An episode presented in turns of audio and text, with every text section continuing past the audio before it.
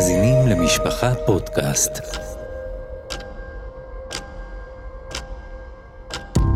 הפסקת אש, מאחורי הקלעים של המבצעים הצבאיים הגדולים בתולדות המדינה. עורך ומגיש, ישראל יוסקוביץ'.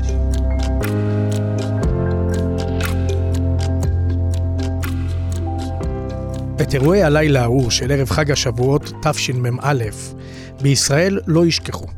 שישה מטוסי קרב של חיל האוויר ממריאים בחשאי משדה התעופה הקטן והנטוש על יד אילת, ועושים את דרכם מעל מדבריות ערב הסעודית אל שטחה הטריטוריאלי של עיראק. כבר מראשית שנות ה-60 המשטר העיראקי, עוד בתקופתו של עבד אל-כרים קסאם, פעל להתחמש בנשק גרעיני. מאוחר יותר, אחרי ההפיכה המשטרית במדינה ועלייתו של הרודן סדאם חוסיין, עיראק האיצה את מאמציה להשגת גרעין. סדאם חוסיין, ששאף להפוך למנהיג העולם הערבי, האמין שבכדי לממש את שאיפתו, עליו להתחמש בנשק רב עוצמה, שיאיים בראש ובראשונה על האויבת הגדולה, מדינת ישראל. בכל הזמן הזה, המודיעין הישראלי עוקב בעניין אחר המגעים שמנהלים העיראקים עם הצרפתים, הסובייטים, הברזילאים והאיטלקים. בשלהי שנות ה-70, עיראק מסיימת את בנייתו של כור גרעיני, ראשון מסוגו, שהוקם כביכול למטרות אזרחיות. ראש הממשלה מנחם בגין מורה לאגף המודיעין של צה"ל לרכז את פעולות המעקב ולהגיש לו בהקדם הערכות מצב. זה לוקח חודשים ספורים עד שעל שולחנו מוגשת הערכתו המפורטת של ראש אמ"ן, שבה הוא מעריך כי העיראקים קרובים מאוד לנקודה שבה יהיה להם נשק גרעיני. בתחילה ישראל מנסה לפעול דיפלומטית. יחד עם הממשל האמריקני היא פונה לצרפת ומבקשת ממנה לחדול מהסיוע לפרויקט. צרפת מסרבת. יחסיה עם משטרו של סדאם חוסיין והעולם הערבי בכלל, היו עבורה אינטרס לאומי בתקופה ההיא. גם ההתנגשות בראש תוכנית הגרעין, יחי אל-משד, כמו גם חבלה שביצע המוסד בציוד של הכור, לא הביאו לעצירת הפרויקט. בתאריך ה' בסיוון, תשמ"א, השביעי ביוני 1981, בשעה 4 אחר הצהריים, מטוסי חיל האוויר הישראלי ממריאים משדה התעופה באילת בדרכם אל יעד התקיפה, הכור הגרעיני בעיראק. אחד משמונת הטייסים שהשתתפו בתקיפה הוא עמוס ידלין, לימים אלוף בצה"ל, ראש אמ"ן, ובהמשך ראש המכון למחקרי ביטחון לאומי. עמוס ידלין הוא האורח שלנו בהפסקת אש. עמוס, שלום. שלום וברכה, אני שמח להיות עם עיתון משפחה. תכף uh, נצלול איתך ככה לפרטי אותו מבצע ועל ההכנות שקדמו לו, אבל קודם לכן אני רוצה לשאול אותך, מסקרן אותי באמת לדעת, אתה הרי השתתפת גם בפעולה בעיראק כטייס וגם בפעולה בסוריה. אה, היית אז ראש אגף המודיעין של צה"ל. מבין שניהם, מה בעיניך היה המסוכן יותר וגם ההכרחי יותר? אני חושב ששני המקרים מאוד דומים. שניהם התנהלו לאור דוקטרינה שקבע אותה ראש ממשלת ישראל מנחם בגין.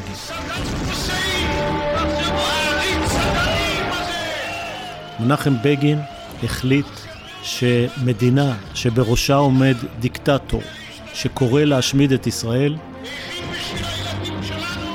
מדינת ישראל לא תיתן לו שיהיה לו נשק גרעיני. זה נראה היום פשוט, אבל זו החלטה מאוד מאוד מסובכת. לא נתקפו כורים גרעיניים בעולם לפני זה, זאת פעולה יזומה, והעולם אה, לא מקבל אותה כפעולה לגיטימית. בתקיפה בעיראק, האתגר העיקרי היה אתגר מבצעי. להגיע לעיראק מדינה רחוקה, אף מטוס עד שהגיעו ה-F-16 לארץ לא יכול היה להגיע לעיראק, זה מחוץ לטווח. מדינה שהייתה באותו זמן במלחמה עם איראן, ולכן הייתה בכוננות מאוד גבוהה, והאתגר להגיע לשם כשאין תדלוק באוויר, כשאין GPS לנווט, כשאין לוויינים לאסוף מודיעין, היה אתגר מבצעי. אבל לא היה חשש שהעיראקים יתחילו אה, מלחמה איתנו אחרי התקיפה. אין לנו גבול משותף עם עיראק, ואותם סקאדים שפגעו בנו ב-1991, ב-81 לא היה להם בכלל טווח להגיע לישראל. זאת אומרת, האתגר הוא מבצעי. ב-2007 כבר היו לנו מטוסים הרבה יותר משוכללים, מטוסי רע"מ וסופה, היה לנו תדלוק באוויר, מערך מודיעין של לוויינות, ו... הביצוע, לא שהוא היה פשט, הוא היה מסובך, אבל הוא לא היה אתגרי. היה ברור שהוא בלב המעטפת וחיל האוויר יעשה אותו. החשש הגדול היה שאחרי התקיפה תהיה מלחמה. אז זהו, אז כבר אני אדבר איתך באמת על החשש הזה ועל ההיערכות שלכם. אני רוצה לפני זה להישאר עדיין בהשמדת הכור בעיראק. תספר לי בבקשה על ההכנות למבצע. מתי אתם כטייסים שומעים על כך לראשונה? תראה, אנחנו חוזרים בקיץ 1980 מהאימון שעשינו למטוסים החדשים לגמרי שקיבלנו, F-16 באותו זמן, היה המטוס החדיש ביותר בארצות הברית. אנחנו נבחרנו 12 טייסים, נסענו לארצות הברית, עשינו 20 טיסות על המטוס וחזרנו לארץ. מפקד חיל האוויר, האלוף דוד עברי, שאל אותנו, מה הטווח הכי רחוק שהמטוס יכול להגיע? כי אני מזכיר, לא היה תדלוק באוויר, והוא רצה להשתמש במטוסים האלה, אבל הוא לא אמר לנו מה המטרה. מפקד חיל האוויר, האלוף דוד עברי, כשחזרנו לארץ, שאל אותנו לאיזה טווח המטוס הזה יכול להגיע, וגם ביקש מאיתנו להתאמן הרבה בגיחות לתקיפת מטרה רחוקה, תקיפת אוויר קרקע. עכשיו, טייסי קרב, אוויר קרקע בשבילם זה המטרה המשנית. טייס קרב רוצה בדרך כלל להפיל מטוס אויב. וזה קצת, אה, היינו מצוברחים מהעובדה שהוא נותן לנו משימת אוויר קרקע וגם לא אומר לנו מהי. עשינו את החשבון, לאן המטוס יכול להגיע, הגענו ל-560 מייל ימי, שזה בערך 900 וקצת קילומטרים, ועברי אומר לנו זה לא מספיק, תנסו להגיע יותר רחוק. החלטנו שאנחנו במקום לטוס עם שישה טילים, נטוס רק עם שניים. הנתיקים של הדלק יעבירו את הדלק, אנחנו נשליך אותם, ואז יהיה פחות גרר על המטוס. נטוס יותר לאט בשטח אויב, והגענו ל-600 מייל, עברי היה מרוצה, הוא לא אמר לנו מה המטרה, אבל אנחנו הלכנו למפה, עשינו רדיוס גדול, וראינו שבדרום זה ים סוף ובמערב זה הים התיכון, ובצפון זה טורקיה, והבנו שזה הולך כנראה לבגדד, וידענו שסדאם חוסיין בונה כור, אבל בעצם האמירה או הידיעה שאנחנו הולכים לתקיפת הכור הזה, הייתה באמת בשלב מאוד מאוחר. אה, מי שתכנן את המבצע היה אה, סגן אלוף זאב רז, מפקד טייסת 117 באותו זמן, הוא ידע לאן אנחנו הולכים. אה, אילן רמון, שהיה הקצין שצייר את המפות, גם הוא הוכנס כשותף סוד. כל השאר העריכו לאן, אבל קיבלו את הידיעה האמיתית רק בתדריך לטיסה ביום העצמאות 1981. אגב, תדריך לטיסה שבסוף לא יצאה. היא לא יצאה, היא בוטלה ברגע האחרון. ראש האופוזיציה אז, שמעון פרס, פנה למנחם בגין, אמר לו שהוא יודע שהולכים לתקוף את הכור, הוא חשב שזאת שגיאה, שהעולם יהיה נגדנו, אה, הוא חשש ממה שיבוא אחרי זה, והוא הציע אה, מסלול דיפלומטי, מסלול אחר, שבו ידידו מיטרן יהיה נשיא צרפת, והוא יפנה אליו, והצרפתים לא ייתנו דלק גרעיני לכור. בגין ביטל את הטיסה, הוא אמר, אם זה הגיע לפרס, יכול להיות שזה דלף גם לאויבינו ולאמריקאים. אני מזכיר עוד פעם, יש פה הבדל. בגיחה ב-81' האמריקאים לא ידעו עליה מילה.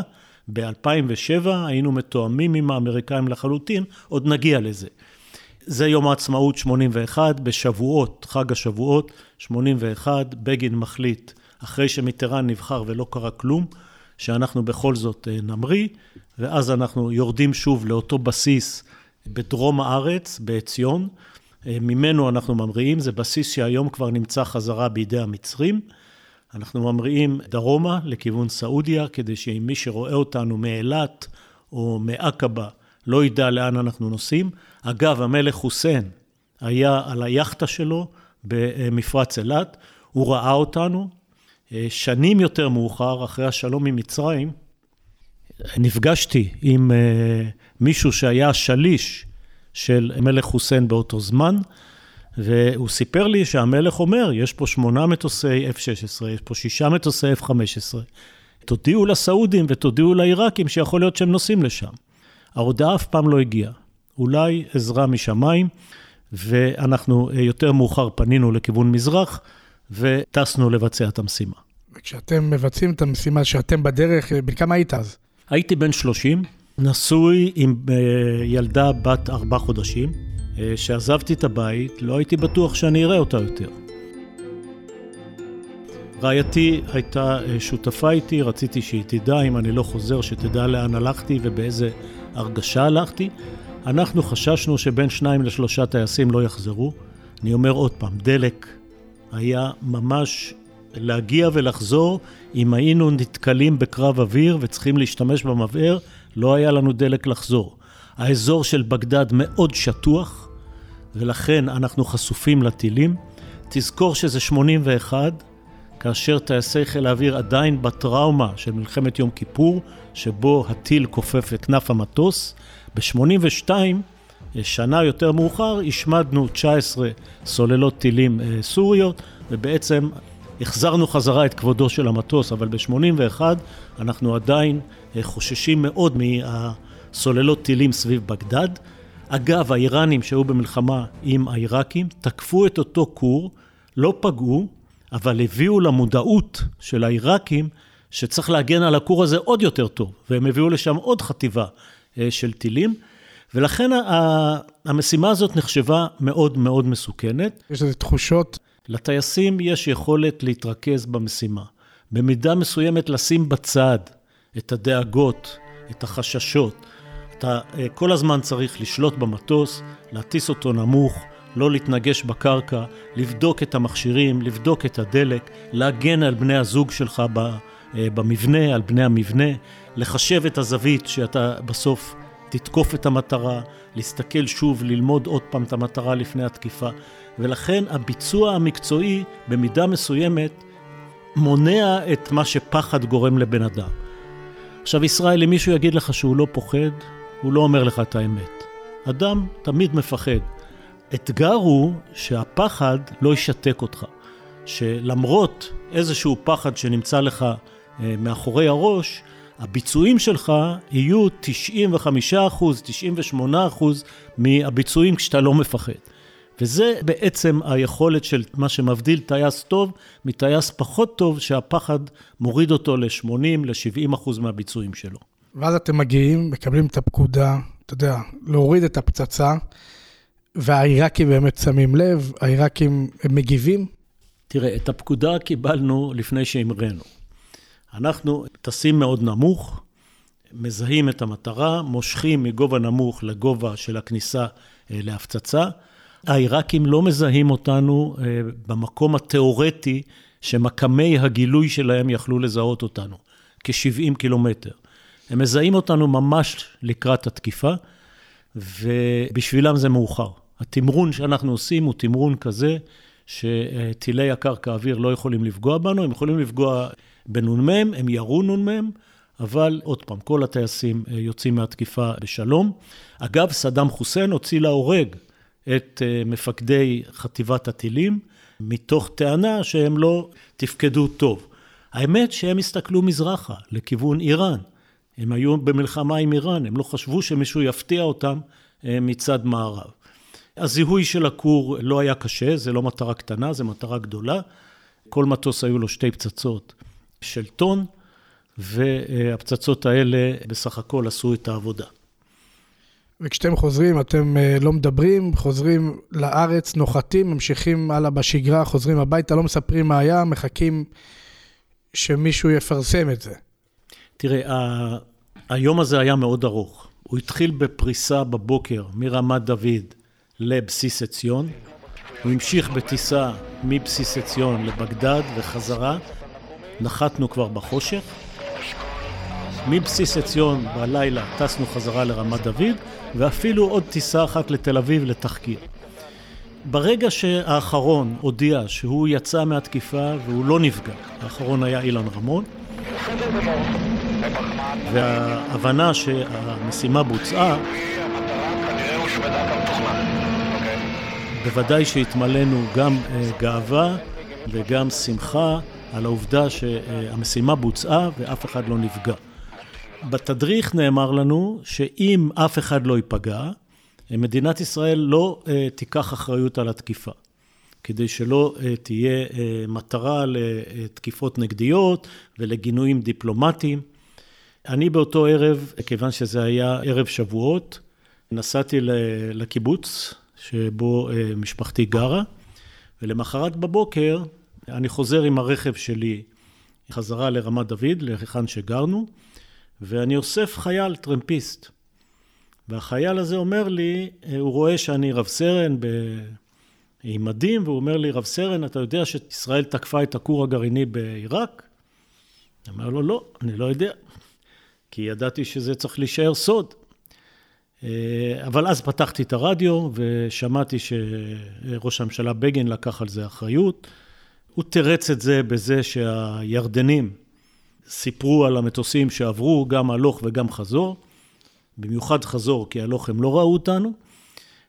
אני חושב שהשיקול שהיו צפויות בחירות שבועיים שלושה לאחר התקיפה הזאת, אה, עזר לראש הממשלה להחליט שכדאי לפרסם את זה. אני אבל שולל את הטענה שהוא עשה את הדבר הזה בגלל הבחירות. כי תחשוב על מקרה שהתקיפה הזאת לא הייתה מצליחה, ושניים שלושה טייסים היו נופלים בבגדד, והיו תלויים בכיכר בבגדד, זה לא היה עוזר לו בבחירות. אני יודע מבגין שהוא חשב שהוא הולך להפסיד את הבחירות לשמעון פרס, והוא ידע ששמעון פרס לא ייקח את ההחלטה לתקוף, ולכן היה לו מאוד חשוב להוציא את הגיחה הזאת לפני הבחירות.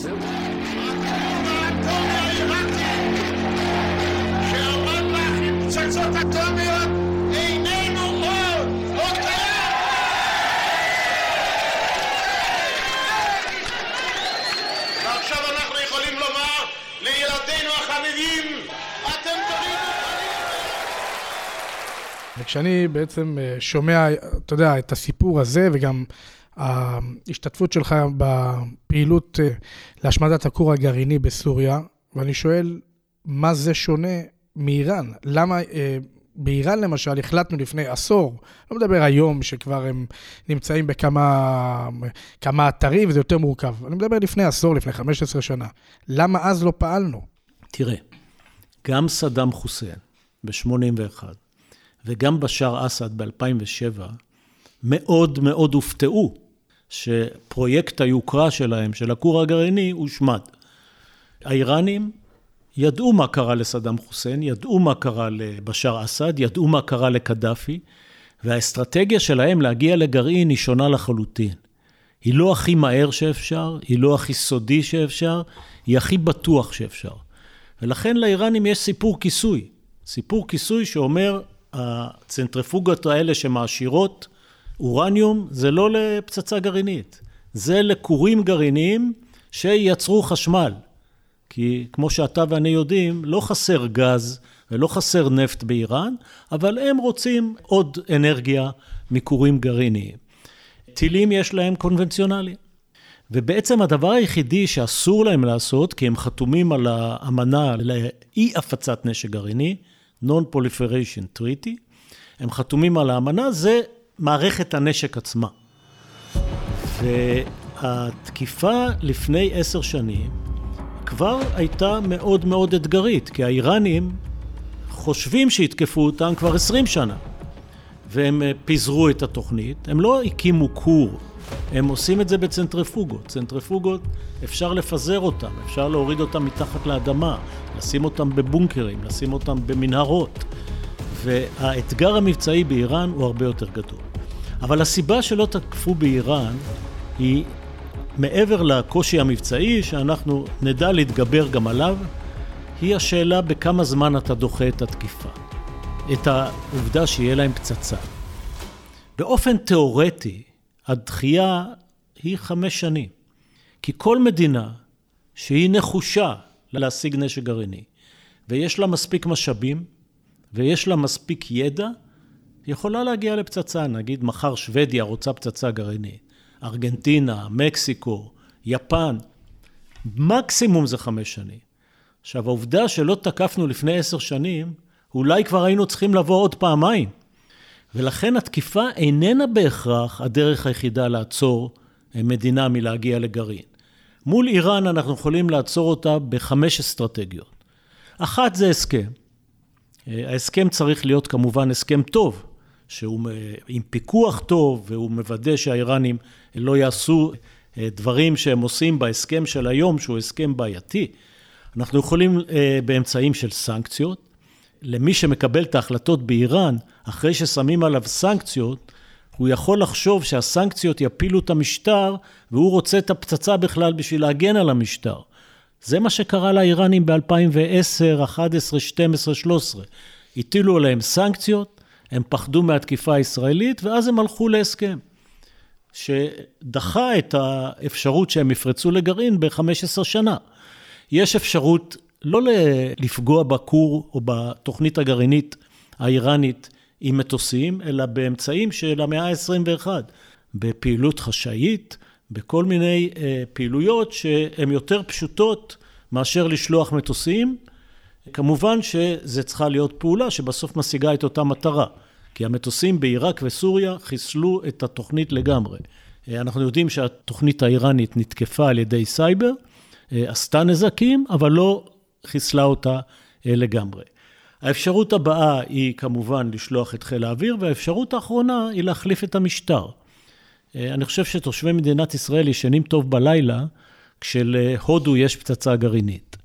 אף נשיא הודי לא קרא להשמיד את מדינת ישראל, הטילים ההודיים מכוונים לסין ולפקיסטן, ובמצעדי יום העצמאות בניו דלי לא כותבים על הטילים מוות לישראל.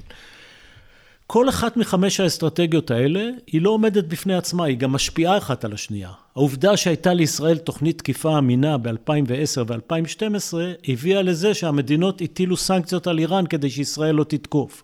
הסנקציות האלה הביאו להסכם. לצערנו הסכם לא מספיק טוב, אבל צריך לנהל את כל הדברים ככה שאתה בוחר את האסטרטגיה שיש בה הכי סיכוי להצליח ולעומת זאת יש בה הכי פחות סיכונים. כי תראה, מתישהו ראש ממשלה במדינת ישראל צריך להגיע לנקודה שיש לו שתי החלטות מאוד קשות. לפעמים אני שואל את עצמי למה מישהו רוצה להיות ראש ממשלה במדינת ישראל.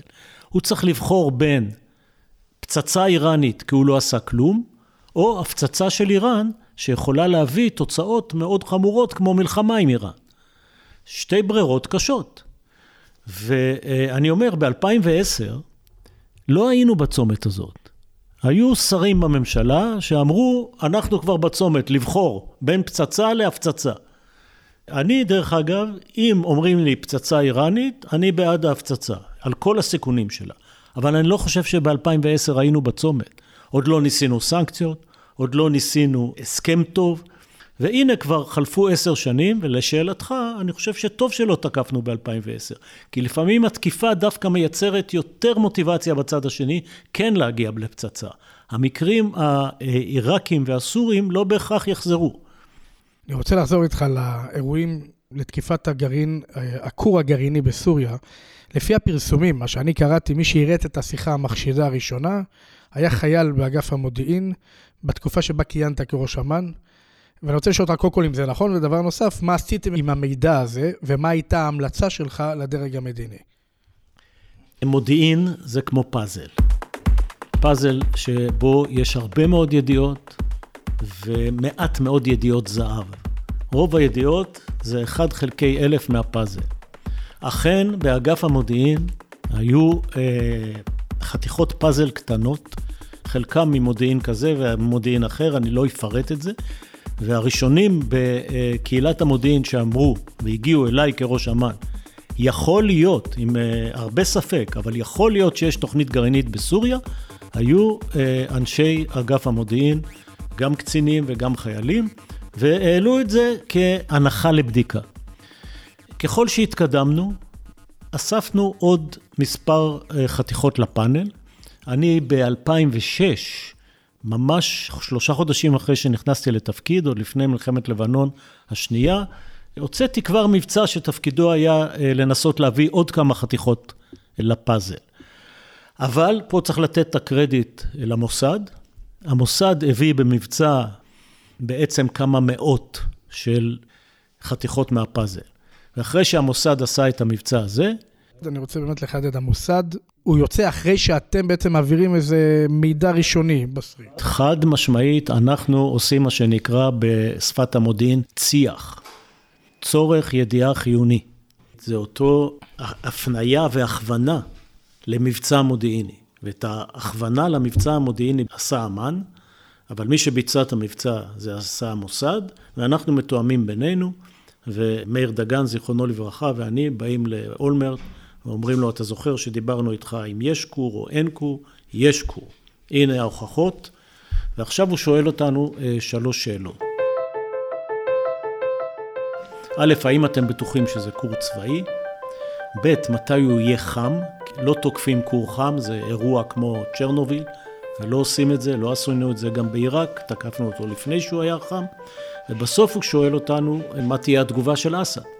תזכור, זה ראש הממשלה אחרי מלחמת לבנון השנייה, והוא ממש לא רוצה מלחמה נוספת, וכמו שאמרתי לך, האתגר בעיראק היה אתגר מבצעי, פה האתגר הוא אתגר גיאופוליטי, לא להגיע למלחמה אחרי התקיפה. והתשובות לשאלות שלו היו כדלהלן. שתי השאלות הראשונות הן שאלות הנדסיות. כשראש מודיעין צריך לתת תשובות על שאלות הנדסיות, הוא די יודע לתת תשובה ב-100%. הכור הזה הוא כור צבאי, ראינו את האופי שלו, ידענו מאיפה הוא הגיע, זה כור צפון קוריאני, שגם שמה הוא משמש לייצור פלוטוניום לפצצה, והכור היה על שפת נהר הפרת, וידענו שהוא צריך מים לקירור. ראינו שהמשאבה כבר על שפת הנהר, באזור הגבול הטורקי, באזור של משולש גבולות טורקיה, עיראק, סוריה, על נהר הפרת, ומצד שני ראינו שהצינור של המים, תעלת המים לקירור עוד לא מוכנה. המהנדסים יכלו להגיד שיש פה לפחות עוד 4-5 חודשים. לגבי השאלה מה יעשה אסד, זה היה הרבה הרבה יותר קשה. כי המודיעין לא יודע מה יחליט מנהיג, ומה הוא, במיוחד גם מה הוא יעשה. אתה יכול לחשוב מה הוא יחליט, כי הוא אמר פעם למישהו, אם הישראלים יתקפו אותי, אז אני אתקוף אותם חזרה עם טילים. אבל לא שמענו אף פעם את אסד מדבר על הכור שלו, כי הכור הזה היה מאוד מאוד סודי. ולכן אמרנו לאולמרט שאנחנו לא יכולים להגיד לו שלא תהיה מלחמה. הוא שם את היעד האסטרטגי, ואגב, ראש הממשלה אולמרט ניהל את התהליך הזה של החשיבה האסטרטגית והמבצעית ויחסי החוץ של ישראל מול ארצות הברית, מול אנגליה, באופן מאוד מרשים ומאוד מעורר הערכה. ואמרנו לו שכדאי לגרום לכך שאסד לא ירצה להגיב, דווקא בגלל שידענו שחוג האנשים סביבו, שמכירים את הפרויקט, הוא מאוד מאוד מצומצם. ואמרנו לאולמר, תראה, זה, זה תלוי בשני דברים. א', שאנחנו נבצע את המשימה הזאת בצורה שהחתימה שלה תהיה הכי נמוכה שאפשר. אם אפשר לתקוף עם שני מטוסים ולא עם מאה מטוסים, אז נעשה עם שניים, כדי שלא יראו בסוריה את התקיפה. ודבר שני, אתה כראש ממשלה, ואתה צריך את זה מאוד, לא תצא לטלוויזיה ולא תתגאה בזה, כי אז אתה פוגע לאסד בכבוד.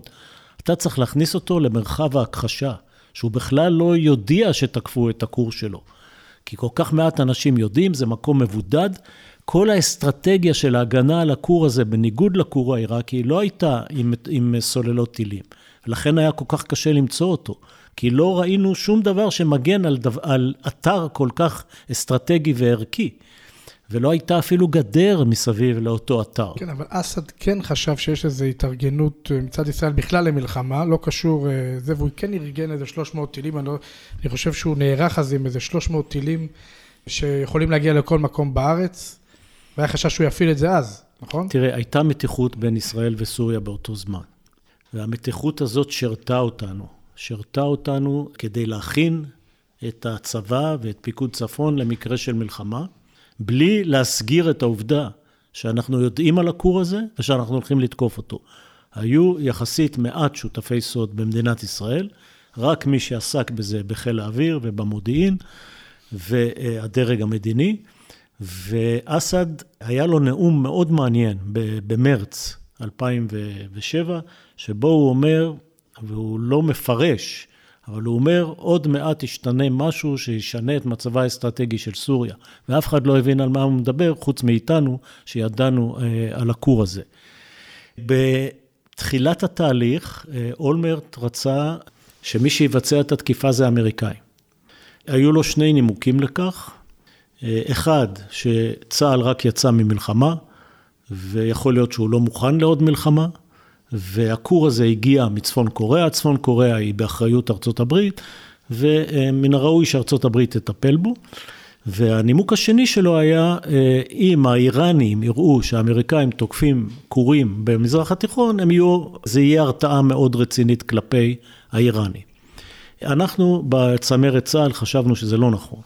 חשבנו שמדינת ישראל כל השנים הקפידה שהיא זאת שתגן על ישראל, ישראל תגן על עצמה בכוחות עצמה ולא תהיה תלויה באחרים שיתקפו בשבילה.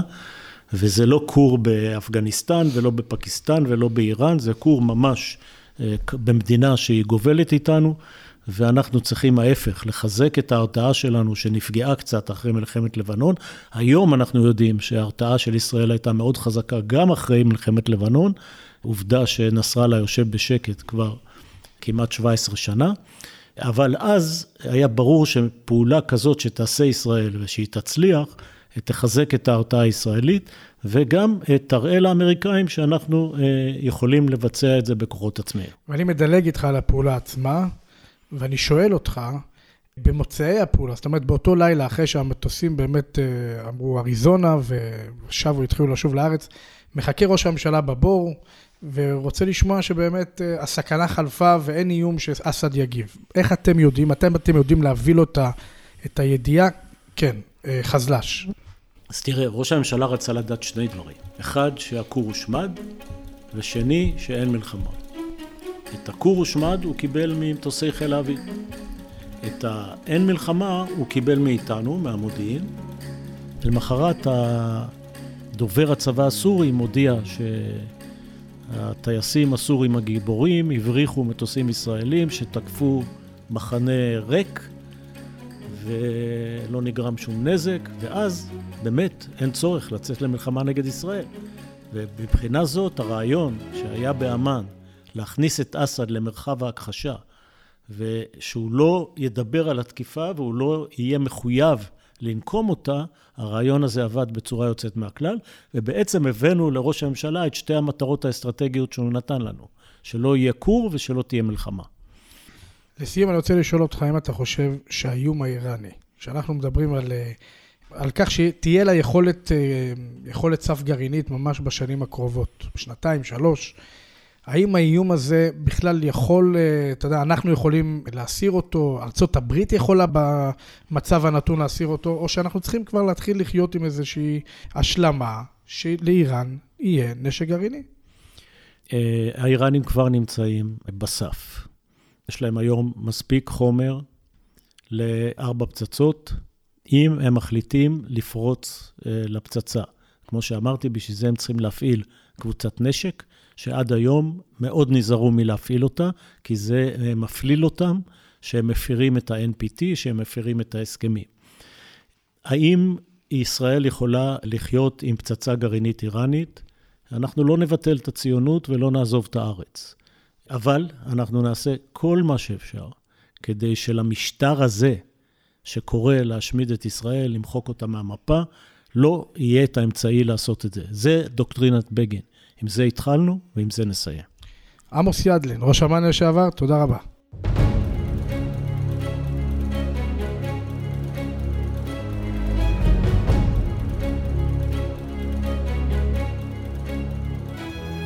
האזנתם להפסקת אש מבית משפחה פודקאסט. אני ישראל יוסקוביץ', ואפשר להאזין לפרקים נוספים בכל אפליקציות הפודקאסטים, באתר משפחה ובקו הטלפון 02-652-3820, שלוחה 24.